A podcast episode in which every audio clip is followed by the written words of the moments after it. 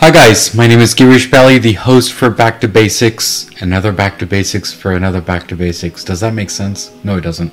Well, anyway, so today we have an episode. It's quite amazing episode. I'll tell you what I'm going to be talking about. It's all about food. Well, mindset food. How about that? Or mindset eating. Or mindset dieting. Mindset overfill. Whatever it is, you figure that out at the end of the episode today. But today, I have a rock star in the mindfulness of eating. Her name is Tia Morel. We are going to have a great time. I promise you that. Because you know what? I contacted her a couple of weeks back, and it looks like she's quite, you know, a jokester, uh, a good uh, humor, like me. So she's a great fit in the in the show. So let's invite her into the show. Tia, how are you? And thank you for coming on Back to Basics. Thank you so much for having me. I'm doing really good and I'm really looking forward to this interview. I absolutely love that you incorporate fun and laughter into everything. Of course, of course. Thank you so much for uh, coming on my show for the first thing. And uh, so, before we get into all the obsessive eating and mindfulness or whatever it is, and what we're going to talk about, and what you are all about, and what you're not all about, uh, what does back to basic mean to you? I love this question. Back to basics means to me is getting back to our roots and really listening to our inner knowing. I believe that we all were born with knowing how to fuel ourselves and knowing who we truly are at our core, mm. but it's how we are grown up and it's how we are shaped by society and culture in general. That's when we kind of lose touch with our basics mm. and lose touch with our inner knowing. Yeah, thank you so much for that. It seems like you must be prepared when I answer this question because you must have seen my show. So thank you so much uh, for that understanding there. Uh, so Tia, before we get into the basics of who you are and what you are and why you are, and and why you're here today, so tell me a little about your uh, mindfulness eating, or I should say mindset eating. So explain that to me. So I like to use my energy to empower others to take like responsibility for where they are today and where they would like to be. And for me personally, I really struggled with eating and knowing what to eat and how to fuel my body. And I really tapped into meditation and mindfulness prior to really understanding how to eat and how to fuel my body. And so once I got into the setting my intentions for being mindful throughout my day and being really intentional with all of my actions, then I was able to tap into okay, why am I eating? What am I eating? How much am I eating? And trying to figure out if those eating patterns were serving me. And what I come to find was a lot of the times I wasn't serving myself. I was eating because either who I was around was eating, and I was making food choices based on those people around me, mm-hmm. not listening to my body. I was just unconsciously going throughout my day to day and making decisions that didn't really align with me. And that kind of led to severe anxiety, which went into leading to more depression and really losing touch with who I am at my core and not being fully engaged or fully aware of the present moment. Hmm. Yeah, thank you so much. So, the reason why I'm asking this question, I want to tell my folks why I asked this question. Guys, when I contacted her, she gave me this book, this book that she created. Okay, now it's called Obsessed with Mindful uh, eating. Now, it sounds a little different when you read it, but when you read it, when you actually read it, uh, it tells you different different types of what she thinks of different different foods. How about that? So, can you explain how this whole process started for you, and why did you create this book? Yes, I would love to. So, I am a holistic nutritionist and integrative nutrition health coach, and with that, I started noticing patterns with the clients that I was working with. And somebody that I co host a podcast with approached me and she was like, I think you have a book in you. We should write it. And at first, I was like, Jules, you're crazy. I am not an author. I'm not a writer by any means. And she was like, you need to just be more open minded to it. Think about it. I'm here to help you, you know, help you actually go through the process, help you write this book and really understand what goes into writing a book. And we chose Obsessed with Mindful Eating because our podcast is called Obsessed with Humans on the Verge of Change. Hmm. And I think the word obsessed really gets people's attention. Hmm. And it, because I guess where I'm from, our culture really obsessed kind of has a negative connotation to it. That's and right. it doesn't have to be right. that way. Right. It's all up to how we perceive it and what meaning we put behind those words. Yeah. And so it's kind of a fun play on words with that too. And I think that some people look at that they're obsessed and mindful. How do those two things go hand in hand? Yeah, yeah. Because you know, uh, the the first thing, honestly, I, I want to be really frank with you here. When I read uh, the title of this and it says "obsessed with mindful eating," I honestly thought it was something negative. Mm-hmm okay because that's the first thing comes in your mind just like what you mentioned. But when you start reading it it's it's like you are twisting uh, your mind from a negative to a positive attitude uh, of that. And it's great when you came up with that. Uh, and then you realize also that you're not a writer. So did you actually get some help on on that? So i the publishing company I went through, they helped me a lot with the writing and they helped make sure my voice came out into it. So growing up, I writing was in English just in general, language, something that didn't click for me. I'm dyslexic, so I see specifically letters backwards, not so much numbers. I can grasp onto numbers a lot easier, but letters really confuse me. And so when I pictured a writer, I picture somebody who's like extremely good with letters and words and putting things together fluently. But I never took the time to be mindful about what are my skills and how can I show what those skills are in a book form.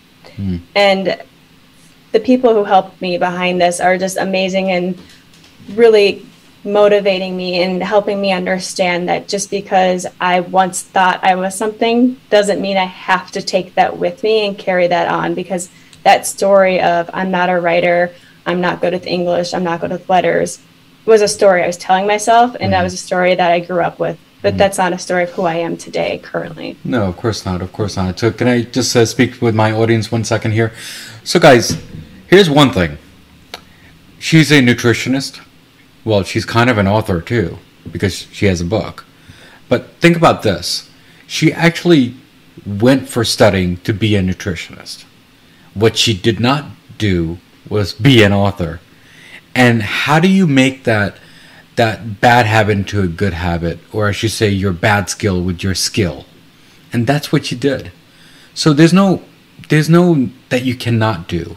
You have hope of doing everything in the world. How about take a piece of paper, write it down, and say what you are not good at, and see if you can make that happen. How about that? I think that you, that's what you should do. And that's what you did, right, Tia? So I, am glad that you uh, did that. So so tell me about the nutrition part. Who, what is a common questions you get from people to get help?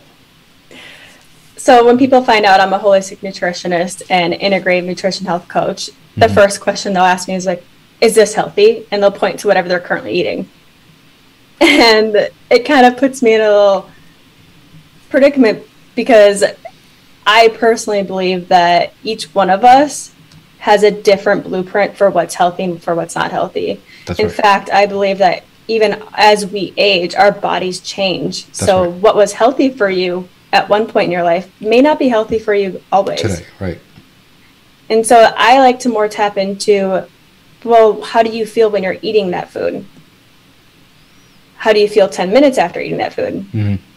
How does it feel when it's moving through your body and you're digesting it? Because your body will tell you exactly if that food is healthy for you or if it's not at this time. So, is it the key to eat in moderations or to understand food in general? I think it's more of a key to understand your body and being able to listen to your body and that's really when the where the mindful eating aspect comes into play for me is being able to tap back into that inner knowing of can I hear my body's communication signals? Because for me personally, I was ignoring those signals for a long time. Sure. So much so that they started going silent on me. But if we take the time to be really intentional with listening to what our body is telling us, the voice will get louder and louder, and it'll be easier and easier to pick up on those signals as time goes on. So, uh, thank you for that, Tia, uh, Tia, for explaining that. So, how about let me give you a scenario? Okay. I love Popeyes. I'm gonna eat Popeyes forever. Okay, and because it tastes good, and it's great, great salt, great you know uh, breadcrumbs and whatever, but technically it's not good for you. So how do you play with that? Because you're saying that you know it's good. So how do you feel after that? But then the question comes, how do you feel after 10 minutes later? Mm-hmm. So how do you play with that scenario? So number one thing is reminding ourselves that the food industry and fast food especially, they have this down to a science. They know exactly how much salt, how much sugar that's going to spark those hormones in our brains to fire off like I love this. I love this. Yeah. And get us addicted to it. And so reminding ourselves that sure it's probably something that feels really good in the moment, but in the long run, do you still feel great about that decision? And again, I never want to tell somebody good, bad, otherwise, because I think it's up to you to make that decision right. and put that own label on for yourself. And also recognizing that, you know, maybe when you're 16, you could eat it and feel just fine. But as you get older, it could change. And by not putting that label of good or bad, we are able to change our mind without feeling either guilty or that we had something wrong the whole time. And I think that as humans, we don't like being wrong. Of course not. And so we won't admit to the fact that something's different. That's right. So, so here's the thing. So I think what uh, you're a nutritionist, but but the way it seems like that you're more of a psychologist. So do you say a psychologist nutritionist? uh, I I wouldn't. I don't have any kind of certifications or background, if that. Yeah. Um, but I do think the mindset behind nutrition, the mindset behind anything in our lives, really how we approach it, it can be just physical activity, it can be spirituality, anything. It's our mindset is how we view the world, it's how we see the world. So it's important to recognize why am I making decisions the way I, or why am I making any decision the way I am? what am I thinking about my food, myself, my body, my environment, all the things that incorporate us, and recognizing that at any given moment we have the choice to either adopt that mindset and bring it into the future or change that mindset to make it better serve us for the future. Of course. Thank you so much. Now, you have written this book and now what is Tia for the next five to ten years? Because it seems like you know this is uh, this is like a, a, a pedestal to get to the next level, right? Well, mm-hmm. I shouldn't say that because the next level is coming to back to basics. But but what is after? What is this after five more years for you? Five, ten years for you?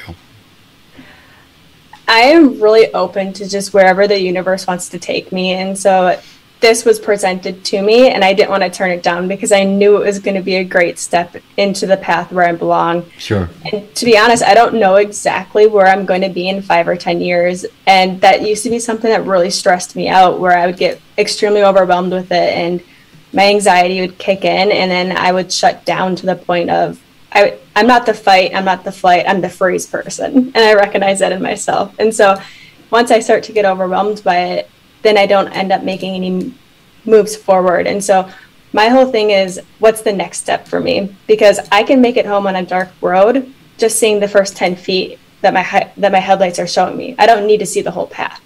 That's right. Yeah, well, uh, I'm I'm pretty sure it'll go well because first of all, you wrote the book, you came on back to basics, and you have your mindset, and and that is all you need. Uh, mm-hmm. Because you know what, making a mindset to do all that I cannot do to what I can do, that is a big, huge hurdle, honestly speaking. And I hats off to you on that uh, because it is something uh, you will cherish that for, for life, I'm pretty sure. Now, mm-hmm. before you leave today, do you have any last words before you leave? I would say just reminding yourself of no matter where you are in your point in life, whether it's you're trying to work on listening to your body or if you're trying to adapt a different way of eating, just give yourself the grace and give yourself a heart centered approach by loving yourself through it. Love yourself where you are today and on that journey because if you hate yourself throughout that journey or hate the journey just to get to that destination, what's the point anyway? That's right.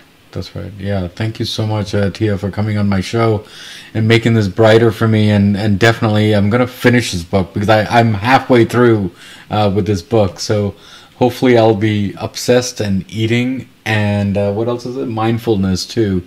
Uh, so I think I'll be all these three and, and I'll contact you and uh, let you know how I feel about the book. And I think I'll review it, too.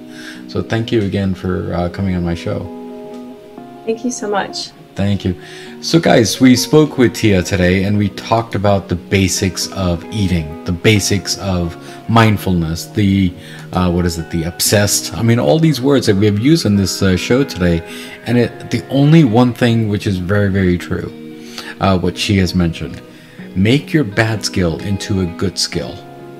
And if that good skill can give you happiness, then why not? Just do it. I mean, that's what she did, right? She didn't know how to read a book. Well, she knew how to read a book. She didn't know how to write a book. So, how about take that skill and make it a good skill? That's my two cents on that. As usual, as always, there is a quote of the day from Back to Basics, and here's a quote of the day. The quote of the day is Understanding myself should not be confused with changing myself. Hmm. Understanding myself should not be confused with changing myself. That's what she did, right? I think so. So, guys, as usual, as always, what do I always say at the end of the episode? Everything in life goes back to basics, and that's what I did today, guys. Guys, you take care, God bless, and I'll see you next week. Keep on commenting, good, bad, ugly, either way. It'll make my show stronger day by day, week by week. And stay blessed, and I'll see you next week. Next week's episode on Back to Basics. I mean, this uh, it's a technique that you know both blind and sighted people can use so any hearing person can use the technique, but of course, you know, uh, echolocation has immediate practical use for blind people because it can allow them to perceive the space around them effectively, and that completely changes the way they can move about freely and safely on their own. But for hearing people uh, who are sighted, they can also use the technique.